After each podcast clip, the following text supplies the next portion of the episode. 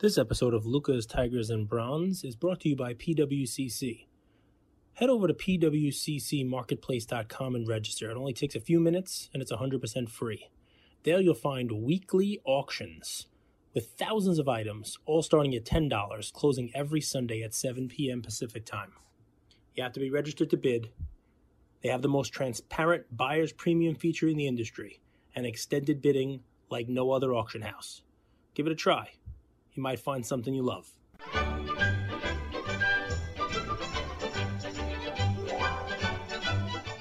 Really? You're in. I'm in. So maybe the, the, the gentlemen and the women who watch this show uh, get the privy to see what I did, what I get to see with Cajun. This guy is a true leader. He he he lives by the foundation of if you're not 10 minutes early, you're late. So if you feel any tension, any animosity, it's not against you guys, Luka Nation, Cajun Cardboard Community. It's against me that I was 10 minutes late by Cajun standards. Today's episode is going to be truly one you're going to want to come back to. We're going to give you 13 cases for NBA MVP in 22 23 season. My amazing co host, Cajun Cardboard, welcome to the show. I apologize for stealing the intro.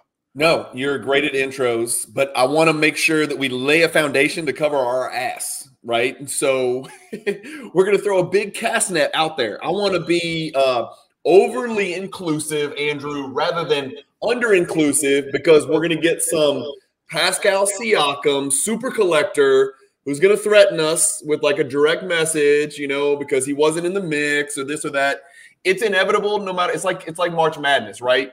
They can expand it to 131 teams, but no matter what they do, the 132nd team is going to bitch. And so somebody out there, uh, you know, uh, collects SGA, you know, a friend of ours, maybe a mutual friend who's going to demand that he's included. And so we've thrown a big old cast net. So we're going to call it our uh, 30% uh, NBA MVP pool. That's what this is going to be. It's a pool of players that could play their way up or down. We're not going to call it a ladder because somebody else calls it a ladder, and we're not going to do it. It's going to be a pool. And so, um, you know, every 10% of the way through the season, a few of these guys are probably going to hop out of the pool and go get some sun over on the chair, right? Because we still have 85 okay. degree weather down here in Baton Rouge. And some of these guys are going to swim this thing out. And then there's going to be probably three or four in the end, like there always is. But I don't ever remember being this deep into the season. It's crazy to think we're 30% into the season mm-hmm. and there's this many guys statistically that are in the conversation. And, and I think ultimately, and this is going to be an overriding theme of our talk today, is that I think ultimately, which is usually the case, team success is going to play certain guys in or play certain guys, more likely play certain guys out. In other words, if you finish sixth in your conference, man, you would really have to separate statistically in order to be considered, uh, you know, an MVP, a viable MVP candidate, uh, because there's so many guys bunched up at the top. But we'll see. Injuries also shake things out trades could shake things out. Um, but so but I've got 13. But look, this is our fifth week of doing this. It goes in hand in hand with what we've been saying. Yeah. The most talent we've seen in this league in a long time and a lot of parity. So well, it, numbers it, are up. Andrew, numbers are way up. Like numbers are up. When there's more points being scored and more shots being taken, there's more rebounds being snatched, there's more assists, there's more threes, there's more steals, there's more, you know, there's more everything. You're just it, it feels to me like – it's really opening up and there's just like eye-popping games. There's so many 50-point games. I mean, Embiid's already got two of them. There's 40-point games every night. SGA had one last night, and it's the usual suspects that are just banging out these ridiculous stat lines across the board. And the thing is, they're doing it in crazy efficient ways. I mean, it used to be like, oh, well, Jokic is far and away more efficient than you know mm-hmm. the next closest guy dude, go down the list. There's guards being efficient, there's bigs being efficient. So here's the deal. First, I want to throw three names out there. We're not going to talk about them any more than I just want to throw these names out there because if somehow something happened and these three teams vaulted into the top of the conference standings, all three of these guys' names would be considered assuming they stay healthy and finish the season. You ready? Three names. They're not in my top 13. This is 14, 15, and 16. Siakam, who is putting up statistically significantly better numbers than even I realized because the mediocre Raptors are what I said they would be. I know you love them. You have a love affair, but no, no, no, no, no, no. That's that's Alex who loves them. I'm not. Oh, Alex. Okay, okay. Yeah. Well, they were everybody's you know analytical darling before the season because they had 75 two way wings. Uh, so Siakam, Paul George, right, who just keeps right. doing what he does. He's 32 years old. He keeps doing what he does. Obviously, how many will he sit? Will he stay healthy? Still a pretty good defender, not what he used to be, right? Not used, used to be top 10 defender in the league. Uh, and then Damian Lillard, who missed a little stretch of games there, but he's come back again. So this is a second comeback just this season uh, off of you know injuries, nagging injuries. He doesn't quite have the games, but if he kind of plays the season out, and if somehow I don't think this is going to happen, but you know if somehow the Blazers finish first or second in the West, right? I know that sounds preposterous, but you know, the thing about the NBA standings is I'm going to pull them up real quick here and I'm going to share them on our screen because I've got that capacity here in Baton Rouge. Uh, if somehow the Portland Trailblazers, who are in right now, Andrew, they are in six. They are in with not having Lillard for uh, two good stretches during this season. They're 15 and 12. They're three and a half out of first, right? And the Pelicans were just in sixth and they're in first. And so anything can happen in a two week span it's not out of the question that the Blazers could be in first. It's also not out of the question that the Warriors could be in first. It's just that bunched up. The team that's leading the West is only four and a half up of not even being in the play in. And that's nuts, right? That's crazy. Uh, the Timberwolves and the Lakers outside looking in. And those are two teams that if they get it clicking, they're going to be a problem as well. We've seen the Lakers start to click a little bit better. Um, but uh, that those three guys, I just want to throw that Paul George, Siakam, Lillard. That's all we're going to say about them let's get cranking on our uh, on our top 13 list. Are you good with that? Let's rock.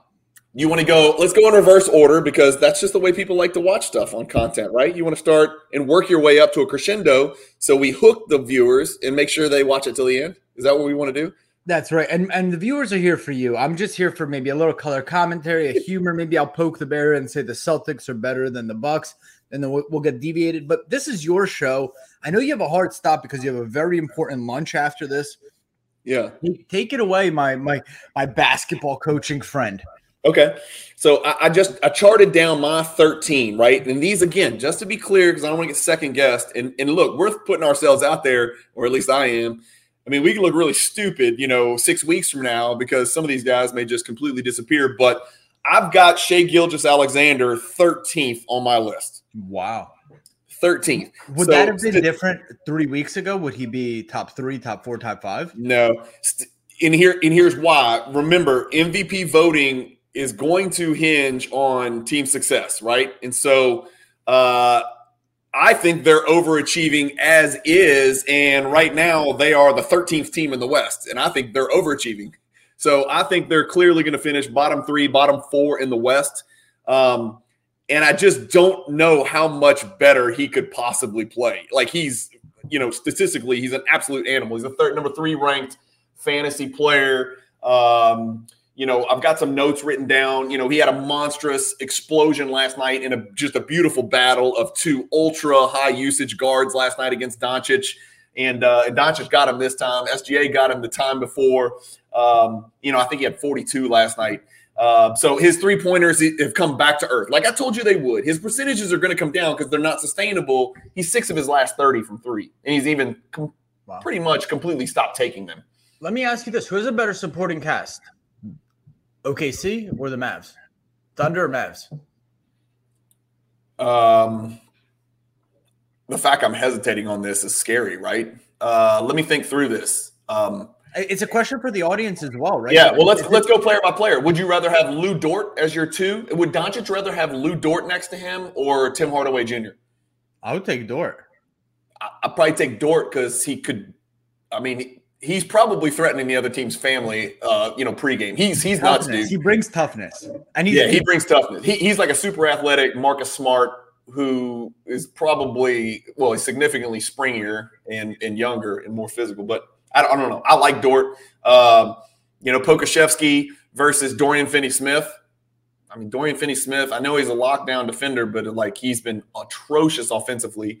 I mean, really, it comes down to the next best players. I'll tell you what, I like Jalen Williams uh, better than any young player. If you compare Jalen Williams, you know the Bronco from Yep. uh, from OKC uh, with let's say uh, who's the best young player on the Mavericks? Josh Green's their only real young prospect guy that gets minutes in the rotation. I mean, give me Jalen Williams all day long, every day.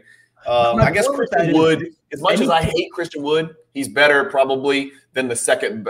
He's probably better than Giddey right now because Giddey can't shoot. He just can't shoot the ball, man. We keep waiting for it to click. my point with that whole uh, comparison is any case, as much as we love SGA, he burst onto the scene. He's probably going to be most improved player. Um, any case we make for SGA, Luka's just a little bit better in team success. It, it's inevitable. Like they're they're basically doing they're doing the the Harden Rockets that Right. act. They're they're putting that act on. Like watch me create every shot for every player and myself for an entire season and play more minutes than anybody and have a higher usage than anybody. Watch me do everything. And they're both doing it. They're both doing it statistically at a pretty similar clip, but you're never going to get an MVP when your team is 13th or 14th. You're just not. And that's where I think OKC. So SGA is the first one to hop out of the pool. I kept him in here just as a sign of appreciation of just how nasty he's been this year. Um, you know, statistically balanced, consistent. Uh, team failure is going to doom him.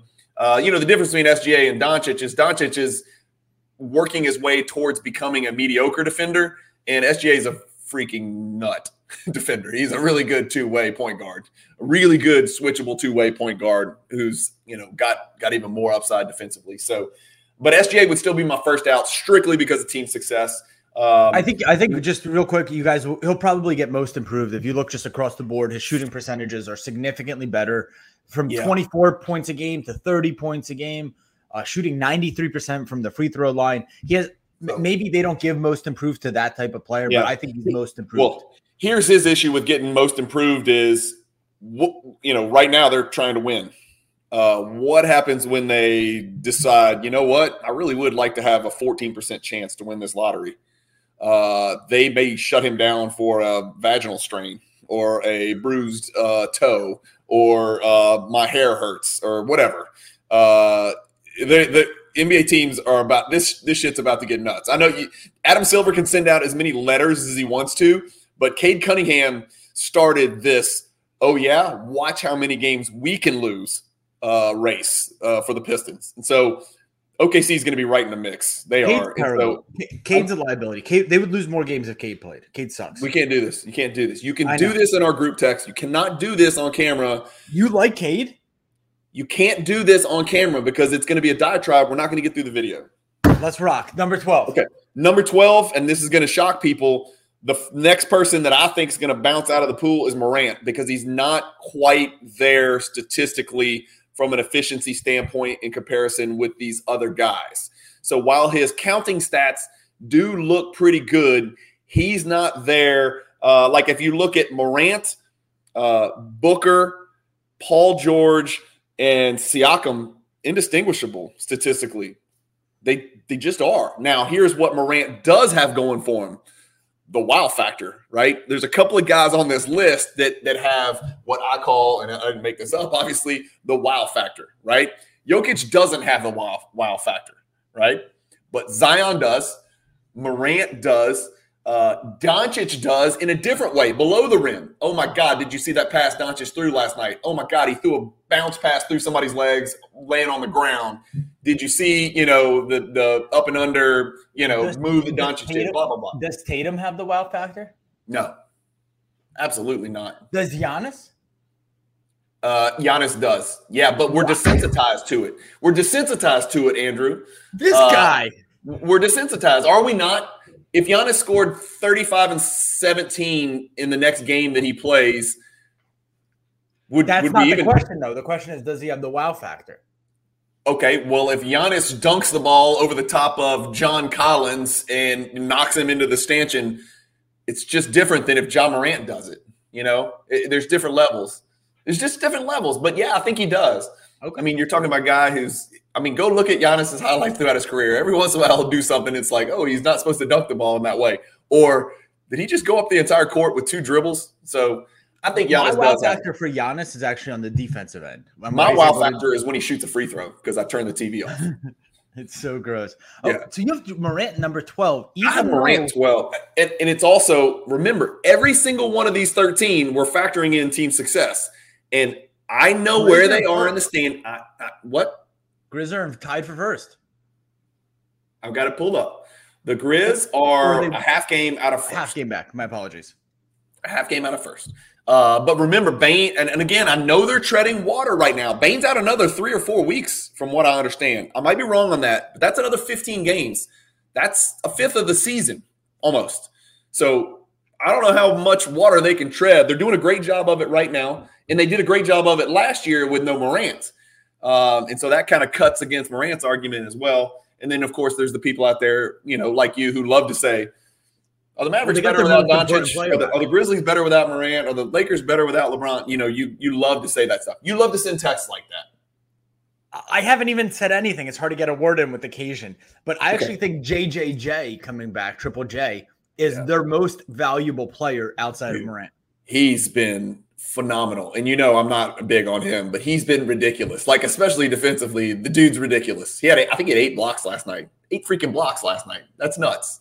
21 years Um, old, too. Very young kid. So so Morant is, you know, and again, fantasy basketball is not real basketball, but fantasy basketball takes into account a, a broad spectrum of statistics.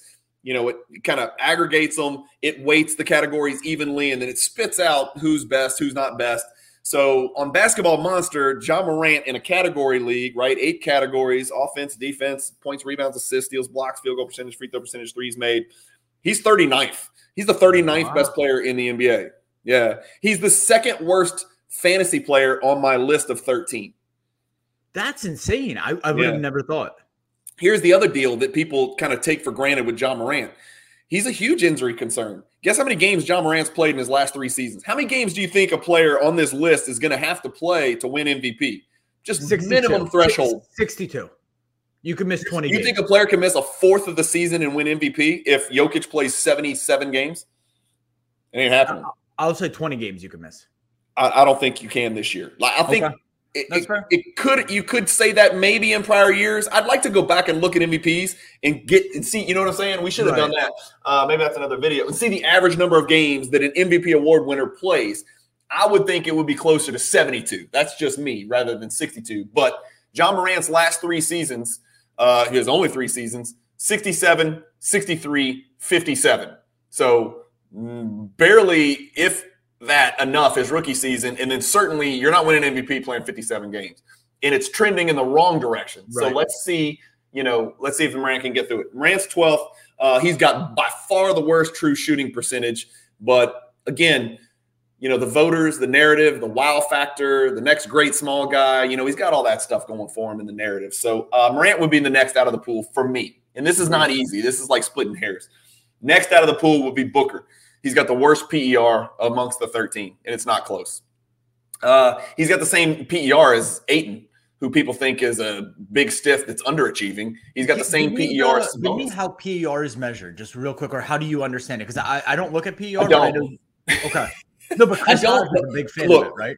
I'm an old school dude. I recognize analytics. I recognize the importance of analytics, and we're going to talk a little bit more about some other analytics that I don't consider at all. PER is the closest thing to a- an analytical uh, composite that I would embrace. than my old grumpy ass, I would embrace PER to some extent. It doesn't replace the eye test for me, but it's the closest analytic number, more than Raptor, uh, real plus minus, um, uh, you know, estimated plus minus, wins against replacement, all that crap. PER is the closest thing to something that I can lean on and really look at because in the past it's been a really good indicator of the MVP award winner. Uh, and, and that being said, Booker's got the worst out of all these guys on the list. He's got a terrible, um, you know. And here's the other thing: he's got to overcome the expectation that they should win the West. Like they're supposed to win the West. You know what I mean? Like, is that fair? I mean, they won it in the past. They they're kind of they've been to the finals. They're kind of expected went- to win. They went finals, lost to the Mavs in game seven. So you have to improve on that. If it's a step back, there's no way you could take a step back and, and win the MVP. I, I- I'm very worried about the Suns That- team. That's, I that's think my the- point. Yeah, like like like, is there any Is there any scenario where the Suns finish third in the West and Booker wins MVP? There's no way because statistically, he's on the weaker end of these 13 players. And, and I'm talking about an all NBA player. Like he's clearly he is elite amongst elite, but amongst these 13, if he's not better statistically and his team doesn't win the West, he has a zero chance, no chance, because he also doesn't have the wow factor.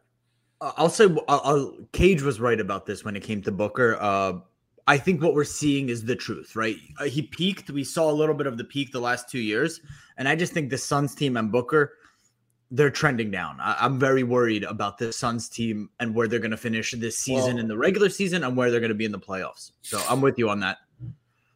I don't think Booker's peaked. Uh, I don't think Bridges has peaked. I don't think Ayton's peaked, and they haven't had Cameron Johnson, who's a pretty good NBA player. He's an important rotation player for I sure. Like him. Yeah, uh, and, he, and he's, a, he's he fits them exactly perfectly. Like they really need that position filled. Um, but Chris Paul's the, the guy that'll dictate the success or failure of that team. He's not been the same Chris Paul. He's not even shooting the ball. Like he's not shooting the ball and so uh, I would worry that he'd be the reason they can't replicate what they've done in past years. Booker's out. Okay, so Booker's the third one out of the pool. SGA, Morant, Booker. Next, um, next out of the pool is, and this guy's on fire, so it's hard for me to say this. Donovan Mitchell. Donovan Mitchell's 10th on my list. And he might be higher on other people's lists. I, I don't know. I just think he's got to win East. Four. What's that? 34 and 4, right? Is or his averages? Big numbers. Yeah. I mean, it's big numbers, you know. Um he's scoring the shit out of the ball, but so is everybody else on the list that's ahead of him. You know, it's really hard. You know, is 30 that much better than 28 a game? I, I don't I don't know. It, it is an extra two points per game um, at a less efficient, you know, rate as important as an extra four assists and rebounds like a Doncic or, or an AD with 13 rebounds. Again. You know what I'm saying? It's like it's difficult to kind of put these together. The other thing is he's got tons of help around him. He's got tons of help in the backcourt, maybe one of the best backcourts in the NBA, arguably. Um, again, he has the wow factor too. Every once in a while, he'll do something that a six-one guy is not supposed to do. Uh, and they're the, you know, the chic, young, up and coming beast in the East that's trying to push through against two teams that are in their prime in the Celtics uh, and the Bucks. And everybody's ignoring the Sixers right now because they're not healthy. But when the big three gets healthy, that Sixers team is going to be very, very difficult to contend with because rotations get shorter in the playoffs. They're not the deepest team, uh, but their starting five is really, really nice. The Sixers, that is, if they're healthy. So I think I think what I've got down for Donovan Mitchell is the only way, and again, statistically, he is a notch behind. He's he's he is a notch behind. I know 34 and 4 is nuts, but that's a notch behind AD. That's a notch behind Doncic. That's a notch behind, you know, Giannis and Jokic. It's not the same. It's not the same efficiency. So uh, they have to win the East. You know, if Cleveland wins the East, he's right there in the conversation. 42 from three, too. Um, it's interesting. I think a little bit of Darius Garland takes away from him because of how good Garland is and how much yeah. he makes the game for the for the Cavs. He steals steals Donovan Mitchell's thunder a little bit. Yeah, he's he's a look. Spider's in the pool, but he would be the next one out of the pool for me. After that, I stopped ranking them in order because it was pissing me off because I couldn't distinguish. And so, we're nine or eight. This is nine or that eight. That was 10. Like Spider Mitchell was 10th for me. Wow. And so uh let's just go. I've got these in no particular order, but I'm going to talk a little bit about each player and some of the notes and what has to, I think, what has to happen and what's going on right now in order for them to win it. Okay. If you, if we had this, if we had filmed this two weeks ago, I would not have had this player in my top 20, but now he's probably in the top six or seven. You know who I'm talking about. Is it AD or Durant? It starts with a Z.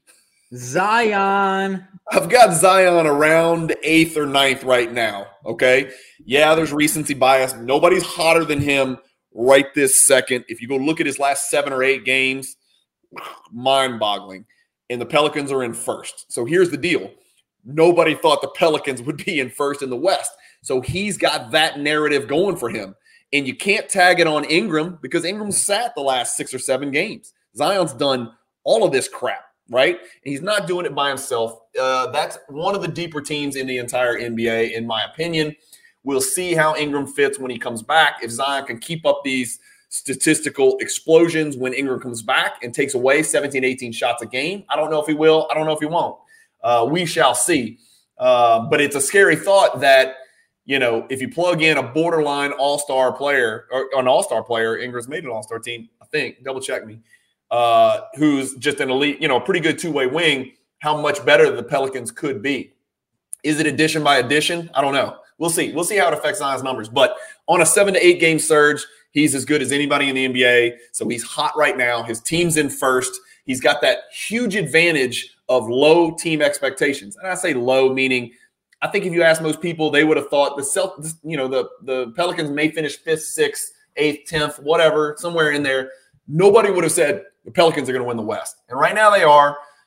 But again, they're four and a half games out of not making the playoffs. A healthy Zion and a playoff appearance would have been an overachievement from what the expectations were. Sure. Ingram was uh, an All Star and Most Improved Player in his first season uh, as a New Orleans in, in, New Orleans. Okay, I thought so. So he did make an All Star team. Okay, so uh, overachieving. Uh, he's got a huge advantage as an overachieving team. He's got that going for him. He's also got no beta to to like detract from him. Like AD's got LeBron. Um, you know, uh, KD has Kyrie. Spider Mitchell has Garland. Uh, Tatum has Jaylen Brown. There's no, you know, I know Ingram's numbers are elite, but nobody's talking about Ingram for MVP. Whereas some of these other guys have been in MVP conversations before. Uh, so, two, two, uh, I totally agree. Two things. One, I actually think without Ingram, this team is better. But I think the more important conversation is how deep the Pelicans team is. Oh, you don't like that comment? I hate comments like that.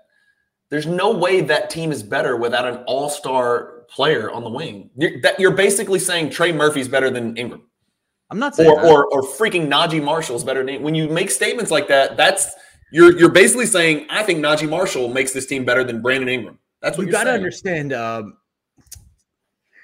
there's five players on the court, right? So there needs yes. to be a level of chemistry.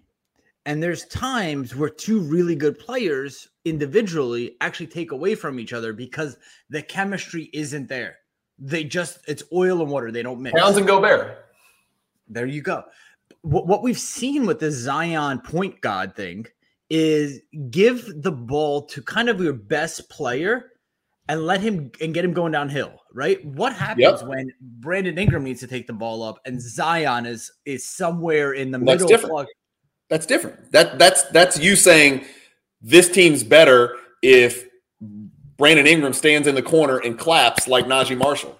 That's different than saying Naji Marshall is better than Brandon Ingram or the team's better without Brandon that. Ingram. If you're saying the team's better with Zion at point guard, I might not disagree with you if you say the team would be better if Willie Green would adjust his offense when Ingram comes back to replicate what they're doing now, I would agree with you.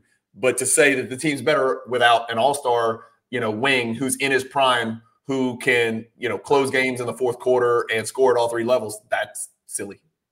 Well, what happens when Willie Green adjusts the offense and it doesn't fit Brandon Ingram's skill set? Well, that's a that's a Brandon Ingram problem, and that's a Coach Willie Green problem. Let's see what he does. Let's see what he does. It, well, here's the thing. It's like you can only go down from here. The, the Pelicans have won like freaking seven in a row or seven out of eight or something stupid. And two, two against the Suns, which is always tough to beat a team back to back like that. Dude, they won seven in a row without Ingram. So, so here, welcome back, Brandon Ingram. You know, let's go win seven more in a row. I know it's tough. It's gonna be tough to replicate that, but is what it is. In that game they won Sunday against the Suns, there was no uh, no Booker. So just remember that. I think um, we're a very well balanced team. Let's keep going. Okay. So Zion right there for me. Uh, and again, we're not going in order now. Next is I got Anthony Davis. He's got the second lowest usage rate of these 13 players. And what that means, and statistically, he's the best or the second best amongst the 13 players. So what that means to me is he's been preposterously efficient. And this is where you can go to those analytics and say, he has to be efficient if he's got the lowest usage rate and statistically he's just as good or better than all of these other guys on the list what is his PER? Where do you think he ranks on PER, Andrew? Top 10. Number, one, number one. He's the number one.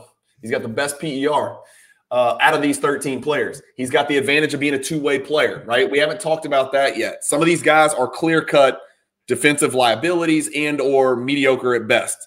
Doncic, Booker, Morant, Steph, Um, Zion has not been great defensively, although he seems to be giving more effort. AD is a clear cut plus on the defensive side. So he's got that two way advantage. We talk about Zion having the wow factor advantage. Well, AD's got the two way player advantage, which we'll talk about with some of these other guys. He's a massive injury concern. His last four seasons, are you ready for this? 56 oh, games, 62 games, 36 games, and 40 games. He would need to combine his last two seasons to pretty much to have enough games to win MVP. So can he do it? He's done it so far. He's done it so far. He slipped on the floor and missed the game trying to help LeBron up, right?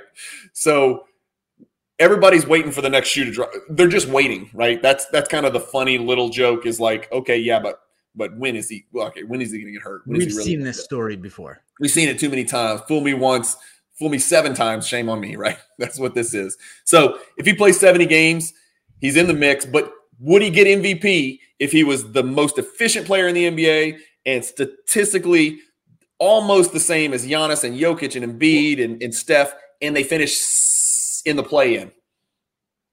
I wanted to ask you that. At health aside, let's say he's healthy 82 games. Is he better than Giannis? And I want to say, is he better than Giannis on offense? Is he better than Giannis on defense? Tell me your thoughts on that. Um, I think Giannis is better. I think Giannis is better on both sides of the ball. On both sides of the ball, yeah. It would be Here's the deal. Here's the deal. And this is why it's so difficult. And you know, you know how I feel about the Bucks and Giannis. So this is, you know, everybody keep this in mind. Like I know everybody's gonna yell at me like I'm a hypocrite and, and I'm hump, pumping my guy, but uh, not humping my guy, pumping my guy. Uh, that also sounds bad. Hyping my guy. Why don't we say that? Um, here's the difference between AD and Giannis. I'm not going to hump or pump Giannis, but I am going to hype him. But here's the difference, and and this is why I keep telling you how important Middleton is.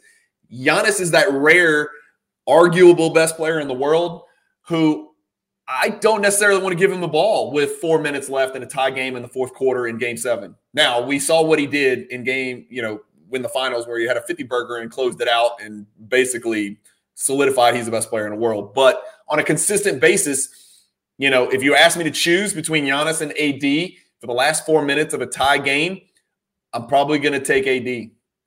I'm probably going to take AD because you don't lose much defensively. Um, but you gain a lot offensively. And then again, it depends on who's around him. That, that's the other thing. So I don't know. That's tough, man. It's, it's, it's, it's, it's the question I ask because as people vote for MVP, let's say we're, you know, April, May, you have to look at AD and be like, well, who's the closest copy to him? Well, it's Giannis who does everything AD does, but his team's significantly better. How can we give the MVP to AD when we have a, a carbon copy, so to speak, right here with a much better team and a much kind of, kind of, and they each have, they each do some things better than the other. I know they're shaped similar, so that there's often that you want to compare those two guys, but uh, shaped. That they meet people at the rim. They're, they're much yeah. better inside and in defensively similar, offensively yeah.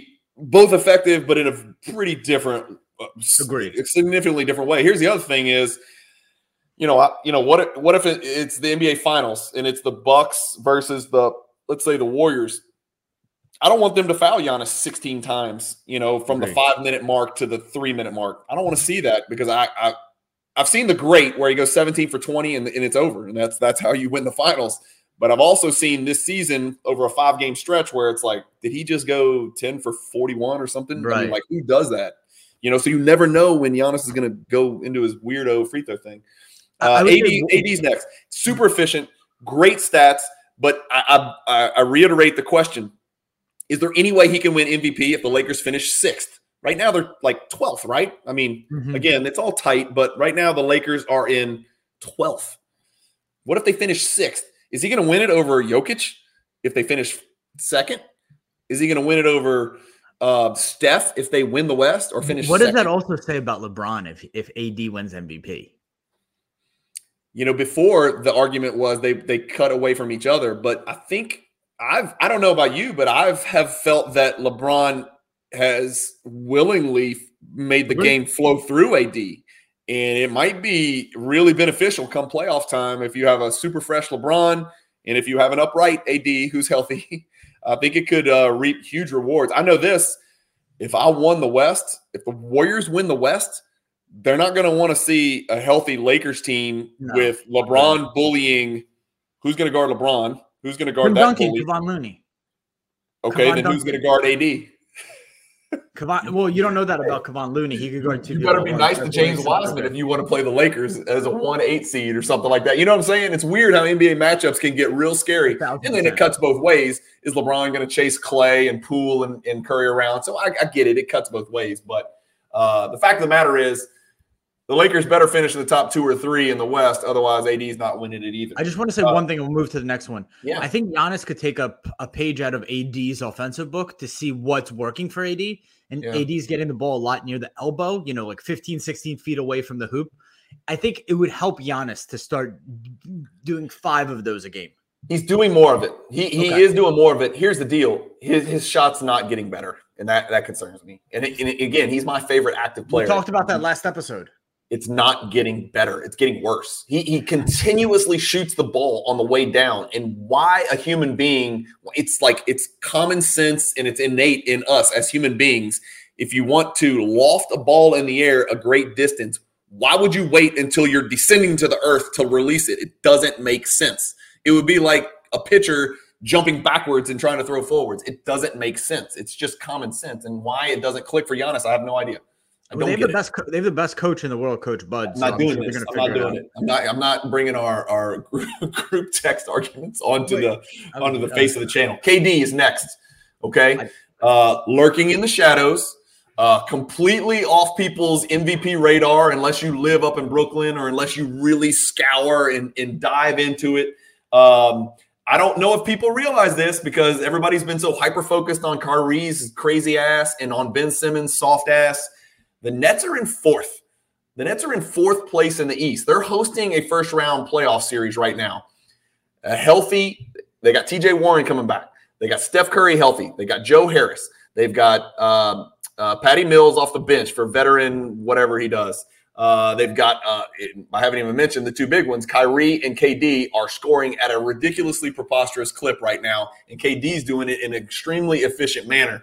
Um, KD's got MVP numbers right now. I know people don't realize that because they're so hyper focused on these other guys that are getting all the attention, but KD is right there lurking in the shadows. They're three, they're four and a half out of first. If the Nets win the East, how could you not give it to him?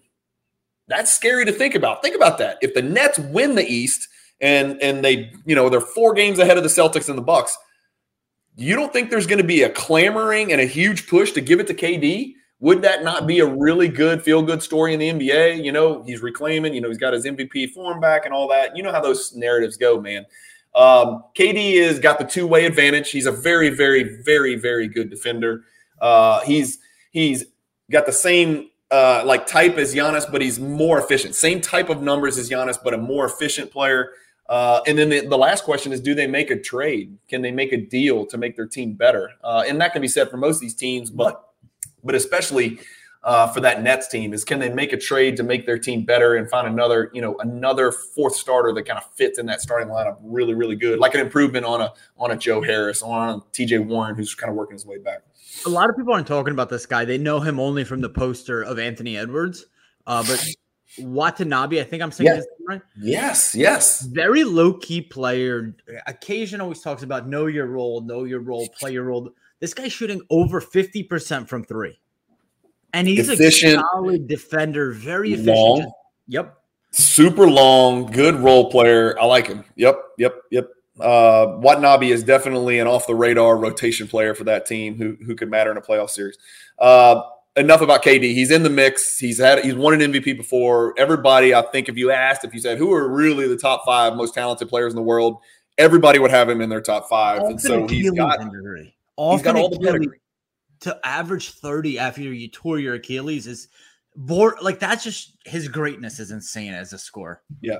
He's averaging, he's not just averaging 30, he's averaging 30, 6.7, and 5.5. And by the way, he's shooting 56% as you can call him a forward, but he's a guard, man. I mean, he's doing it from the perimeter, he's doing it on pull ups, he's creating for others. He's shooting 92% from the line, and his usage is down. I say down, it's over 30, but it's 31. That's lower than uh, SGA. That's way lower than Embiid. That's lower than Doncic. That's lower than Tatum. That's lower than Donovan Mitchell. That's lower than Lillard. That's lower than Harden. Um, you know, it's lower than LeBron even. So he's doing it in a creepy, creepy, efficient manner. Uh, he's truly unlocked the matrix, and he's just on cruise control uh, in his early 30s. Uh, next, Giannis. We don't need to spend a lot of time This on is number five, Cajun. Number five. I'm not going in order anymore. I gave up. So this You're is just apologies. what's left of the of the 13. So this is nine through one. Uh, and so I've got Giannis. He he's get this. He's the worst fantasy player of anybody in the 13. He's ranked How? 48th, man. He's ranked the 48th. And I'll- I'll give you one guess why. Free throws and three point shooting. Well, yeah, he never makes threes. He takes them, but he never makes them. Uh, and shoots 62% from the line and takes more free throws than anybody in the league. So he's taking the most and missing the most. Horrible for fantasy. Uh, and and and again, fantasy is not reality, but what's the narrative about Giannis right now? We're we're desensitized to what he does. If he gets 35, 16, and 8 in a game, we just move on to the next box score. Whereas if Shai Gilgeous-Alexander gets it, you and me are sending texts back and forth saying, Holy shit, did you see what SGA did? He did it again. With Giannis, when Giannis does it and they win a game by 16 points and he doesn't play halfway through the fourth, we're like, okay, well, that's what's supposed to happen. He's the best player in the world. Uh, so what I worry about is there's no chance for a positive narrative, but the negative narrative is free throw shooting, and it it's really bad this year. Like a huge step back. 62% is disastrous when you're taking that many. He's got the two way advantage. I think everybody would put him on their list of the 10 best defenders in the world. Um, he's also got something that Jokic has that they're only two that have it, and it's that that recency bias and that that repeat hurdle. Right? We've seen them both win back to back. That's hard to do. Winning three in a row, damn near impossible. Bird did it, I believe, uh, and I think Moses Malone might have. I don't know if I'm right on that. I, I'm almost certain Bird did it, right? Because at that point, everybody would have agreed that Bird was the best player in the world. I don't think we've seen this in a really long time. I should know this, but I don't think anybody's won three in a row for 30 or 40 years. Okay, going back to Bird. Um, so that repeat hurdle is real. Jokic is going to face it because he's won two in a row. Giannis is still going to face it because he won the two before Jokic won the two. Uh, and so Giannis also has the highest usage rate. And here's the real big thing that people are not talking about. Giannis wants to play every minute of every game, but they're load managing him right now, man. He's got a sore knee, and I know this because he's on my fantasy team, and I get a text update every morning saying Giannis questionable, Giannis probable knee, Giannis questionable knee, Giannis out rest knee, sore knee. So I don't think it's an injury per se. It might be one of those like meniscus deals where it flares up, something that maybe they touch up in the offseason.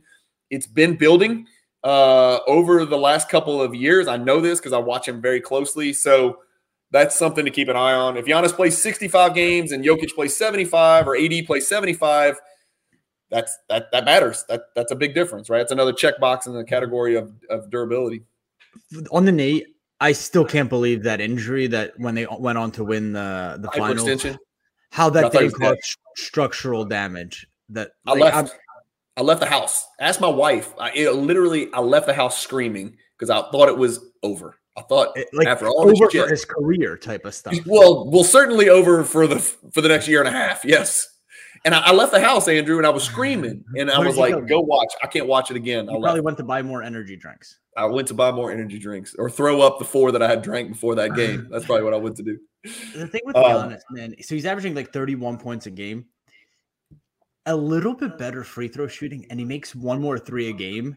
He's pushing 35, 40 points He's average. he's leading the league in scoring. If he if he if he shoots seventy eight percent from the line, he's entering Wilt type It- it- numbers. Like he's entering a, a freakish category, a Jordan thirty eight a game category. It's like, Oh, I know. man. It's right there, uh, man. It's it's 15. It's I'm a real estate attorney and I can shoot 80. I, you know, I shot 84 percent from the line in college, 85 percent from the line in college. I'm a freaking random 6'4 real estate attorney. Like, why is it so hard? You do this every single day. Just go watch a video of Mark Price and Steve Nash and just go do it. I don't understand what's so hard about it. It, it's Um, someone has to go and break his form and rebuild it from scratch because, like you said, he's he's locking out his dude. knees, shooting on the way down. you it's- don't need ten seconds to shoot foul shots. If you need three seconds to shoot a foul shot, it's up here. I'm sorry. That's that's there's nothing else to say. Now, here's the one in defense of him. It's like shooting a golf ball. Uh, it, his hands are so big. It's literally like it's like you and me shooting a, probably a softball. Wouldn't you rather shoot a basketball than a softball sure. to try to make 100? You know, Because how So- it comes off your fingers is everything. Especially Jordan always said comes off these. yeah, bunny ears, right? Bunny ears. But here's the deal: Kevin Durant's hands, you know, could probably cover our screen. So let's relax. It's- That's not an excuse. It's just a factor to consider. Uh, we got to keep going. We got like 15 minutes. Uh, Jokic again. Jokic and Giannis. We don't have to speak too much about those guys. Jokic has the lowest usage rate amongst the 13 players. And it's funny because this is one of the very few things that I actually got right in my preseason predictions was that Jokic would shoot less, Jokic would touch the ball uh, often, but shoot less and have a much lower usage rate because Jamal Murray was back. We thought Michael Porter would be back. Uh, Aaron Gordon's actually having a really good season. So he's got the lowest usage rate, the two time MVP, lowest usage rate out of all 13 of these guys, which tells me he's going to be fresher. Uh, the team is playing better as a team. Uh, he's got the second best PER behind Anthony Davis. Uh, PER is probably, arguably, along with team success, one of the greatest indicators of who's going to win the MVP award. So he's got that to hang his hat on. Uh, he does have to overcome the aforementioned repeat hurdle. And for him, it's a three-peat hurdle, which, like we said, we haven't seen it in 30, 40 years, whatever, since Bird. Um, he's got the best wins against replacement. Again, this is gets a little bit out of my zone of comfortability about how much I rely on these, but for what it's worth, he's got by far the best WAR, uh, which is a bigger deal, I think, in baseball. But in basketball, it matters too. He's got the biggest WAR. Um, he's got the best overall Raptor rating, which is another analytic that tries to compile a player's value into one, you know, one number. I don't really dig the Raptor rating. Let me tell you why Raptor's dumb. You ready? There's a Raptor rating, right? It was created by fill in the blank. I don't care. Uh, ESPN guy, I think. whatever. There's there's an an offensive Raptor rating. There's a defensive Raptor rating, and then when you combine those, you just add them together. There's an overall Raptor rating. Okay. Jayson Tatum uh, has the seventh best defensive real plus minus in the NBA. If I asked you, hey, is Jayson Tatum a good defender? Your answer would be, yeah, he's an elite. Def- would your answer be, yeah, he's an elite wing defender? Top 10. Top 10, right. So his defensive real plus minus is seventh in the entire NBA. All positions. Better than Bam Adebayo. True or false? Maybe. I don't know. Better than Anthony Davis. Better than OG Anunoby. Tatum is ranked defensive plus minus better than those three players who we know are elite. We know. Hold on. Sh- Guess what his Raptor defensive Raptor rating is? And this is why I don't rely on offensive analytics. or defensive? Defensive.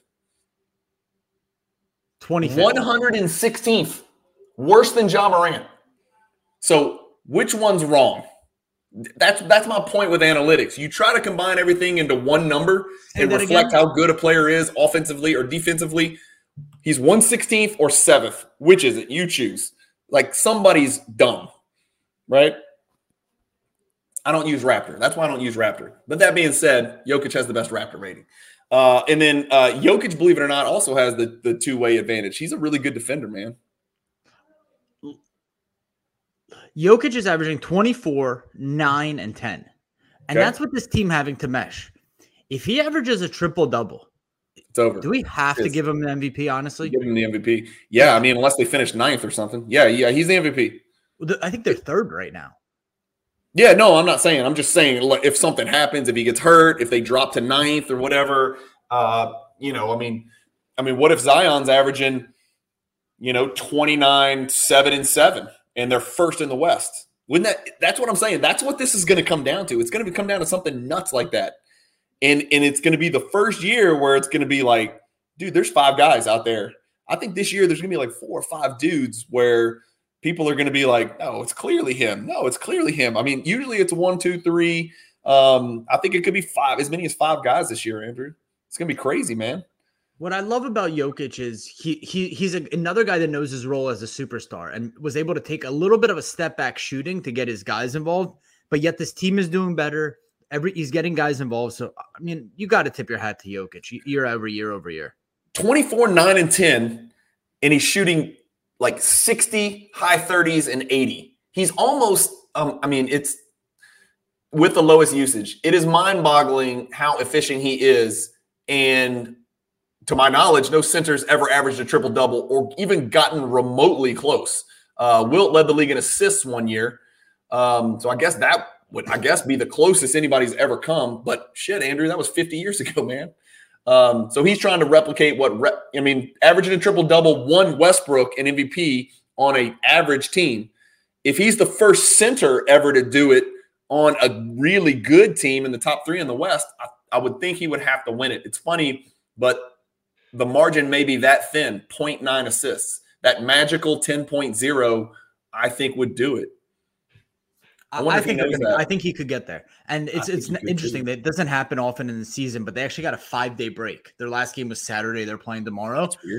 It, it's sometimes they throw those in to give like players five yeah. days. Yeah. So so we'll see how he comes out out of this like short rest, so to speak.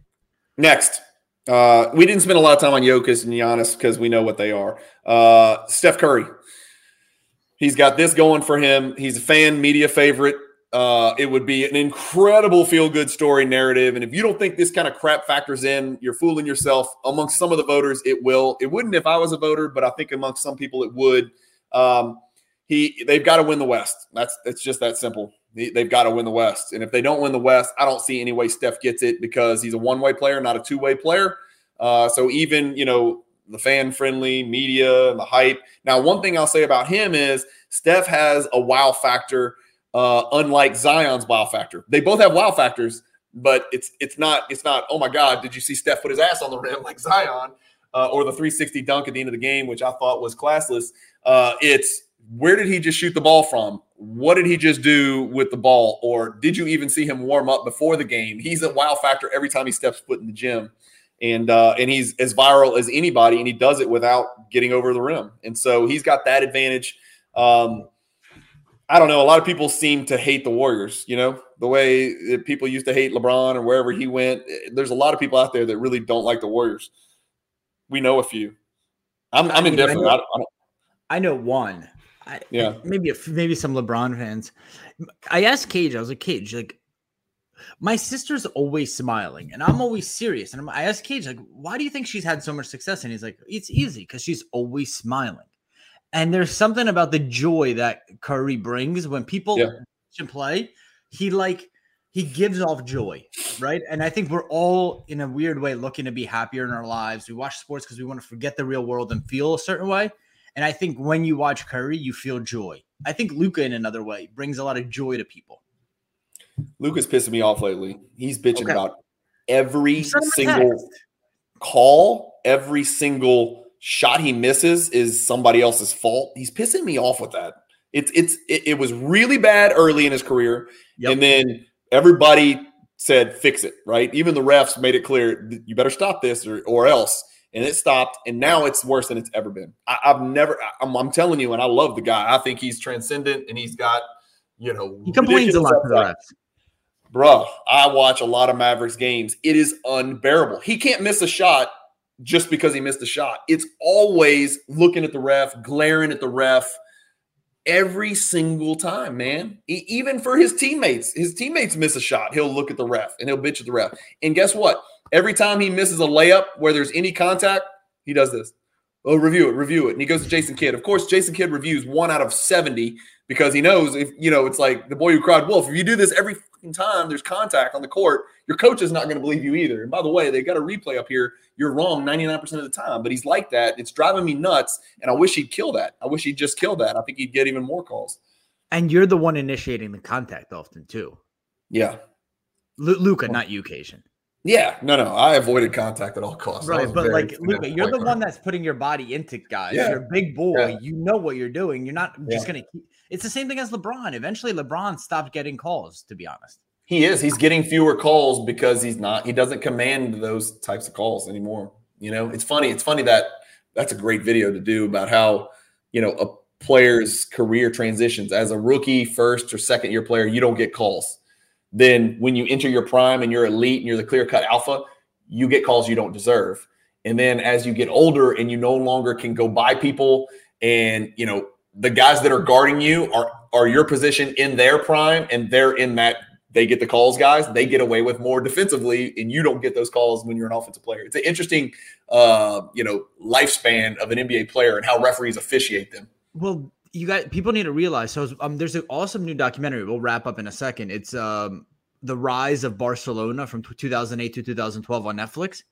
And there was they're talking about how referees watch the games and then they change their officiating based on the plays, right? So, and same thing in the NBA.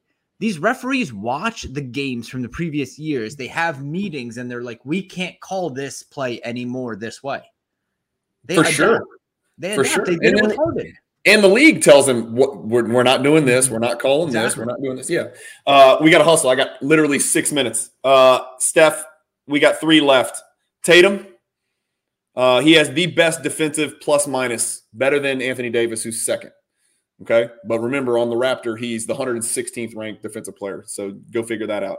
He's got the preseason hype. I think he and Doncic were the two players preseason. Uh, I think that that received the most uh, hype as far as pushing them into that MVP conversation. That's what okay. I think. And part of it is it's just time for Doncic. He's just that good.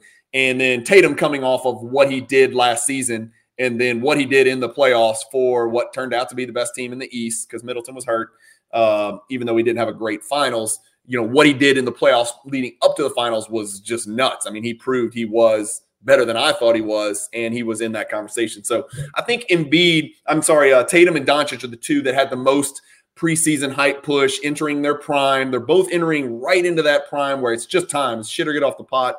Um, and then the question is, do they have to win the East? And I think the answer is, I think they do. Otherwise, you know, if they're going to the Bucks win the East by six games, how could you give it to Tatum? Over Giannis. If they're going to the blow out the East, dude, they're on a mission. Let's say they do. Let's let's say Tatum. Uh, let's say the Celtics win the East by six games, and Giannis and um, Embiid are better statistically, but the Celtics win the East by six games. They're going to give it to Tatum for sure, and that's why I think amongst these these guys, Tatum, Embiid, and Giannis. It's gonna and, and you can throw Donovan Mitchell in there, but I don't think he'll keep pace statistically. I just don't. Um, but Tatum, and Embiid, and Giannis, uh, you know, if they're all similar statistically, I just think they're going to give it to any team that that kind of pulls away from the others. Now, here's the question: What if there's a three way tie? What if they're all one game apart? You know, then then you've got um, then you're going to have a muddy picture at the end of the year, dude. It's going to be awesome. It's going to be we're going to be able to do this video and disagree you know, after 82 games. Uh, and that's this is gonna be the first year where we've ever really had that, where there's like five or six dudes in the conversation after 82 games, Andrew. I think it's really gonna be that way this year. Here, here's here's another thing that favors the Celtics. I know we got to go is they've already played. So they lost two to the Cavs and one to the Warriors, one to the Clippers. Okay, it's always hard to go on the West Coast, and the Cavs are are, are a good team. Those games are sort of out of the way. They've already played the Cavs three times. Their schedule the rest of the year is incredibly easy relative to other teams. And then you get Robert Williams back, and they're first in the East, and they're on a mission. So just record wise, they're gunning for it. They're, this team is motivated to finish the regular season with the best record. Yep. I'm not I, sure. I, mean, I, think, I think after what happened last year with the Bucks and the Celtics, I think the Bucks are motivated too. I think they're going to push for that best record. Now, the difference is you're not sitting Tatum because of knee soreness, but you're having to sit Giannis because of knee soreness. And then now, you know, Middleton came back two games back. He screws his ankle up. So just bad luck for the Bucks. But we'll see how that shakes out. You and I think they're one and two, but we we think maybe in reverse order. So we'll see how it shakes out. Uh Embiid, huge injury concern. Obviously, you you shake your head. His stats are damn close to Jokic. Jokic is more efficient. Don't get me wrong. Uh, but Embiid's a better defender than Jokic. In my opinion, I don't care what analytics say. I think Embiid's a better defender than Jokic.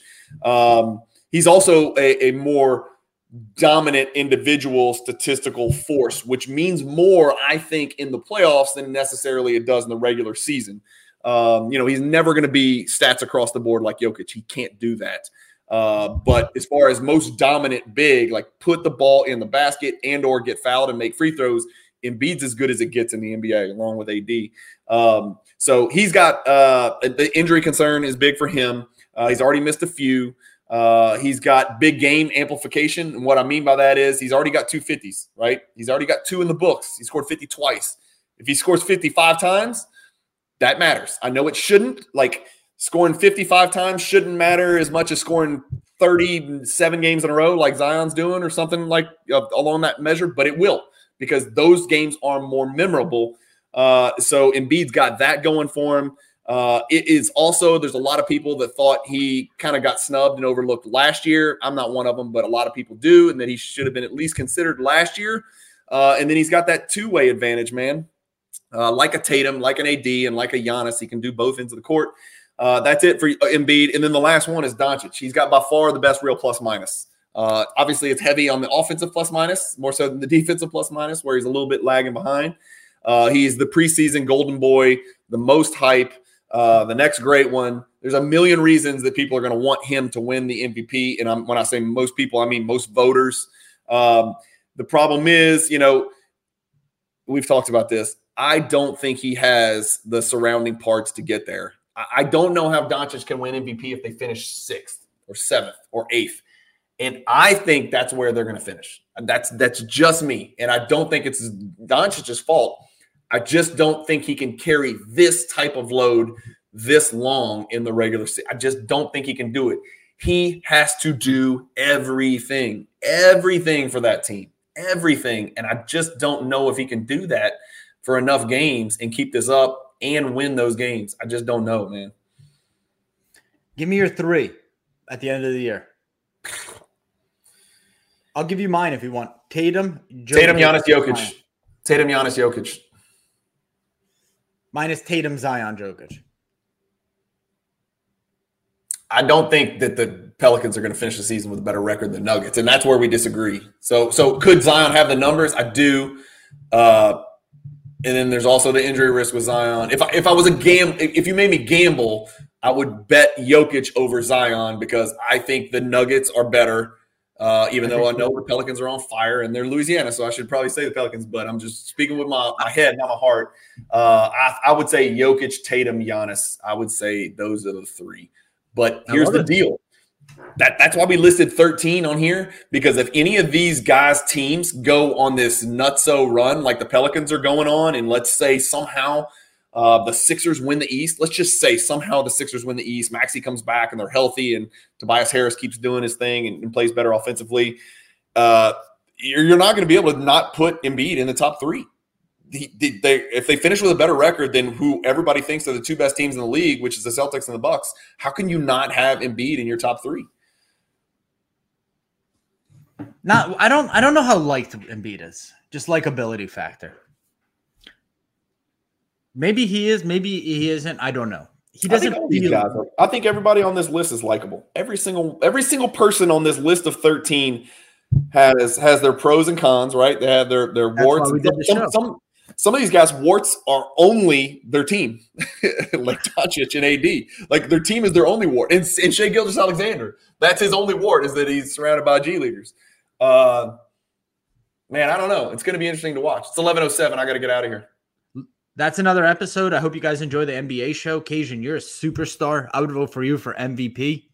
Thank hey, you. Look, let's solicit comments. I want everybody to to give us right now who their top three are, and then after 82 games, who their top, who they think the top three will be. I'm, I'm curious. I'm, I'm curious to see if I'm crazy or what, or you're crazy, or um, I don't think anybody's crazy. If you told me Tatum, uh, Steph, and Doncic, okay, sure. I mean, if the Mavericks finish second, you're probably right. Doncic wins it. You know, it's nuts. A lot of uh, a lot of parity statistically, and a lot of parity in the standings right now after 82 games, I got to believe that'll the team parity will separate a little bit. Yep. All right, y'all. Love you guys. Thank you for spending some time with us on another episode of the Luka's Tigers and Bronze Oh My podcast. Um, do us a favor and like, subscribe. Now, you know what? Don't just like and subscribe. Everybody does that. If you like us, tell your friends, tell your neighbors, tell your enemies, tell everybody. And uh, we hope you got something from spending some time with us today, and we'll see you next time. Thank you.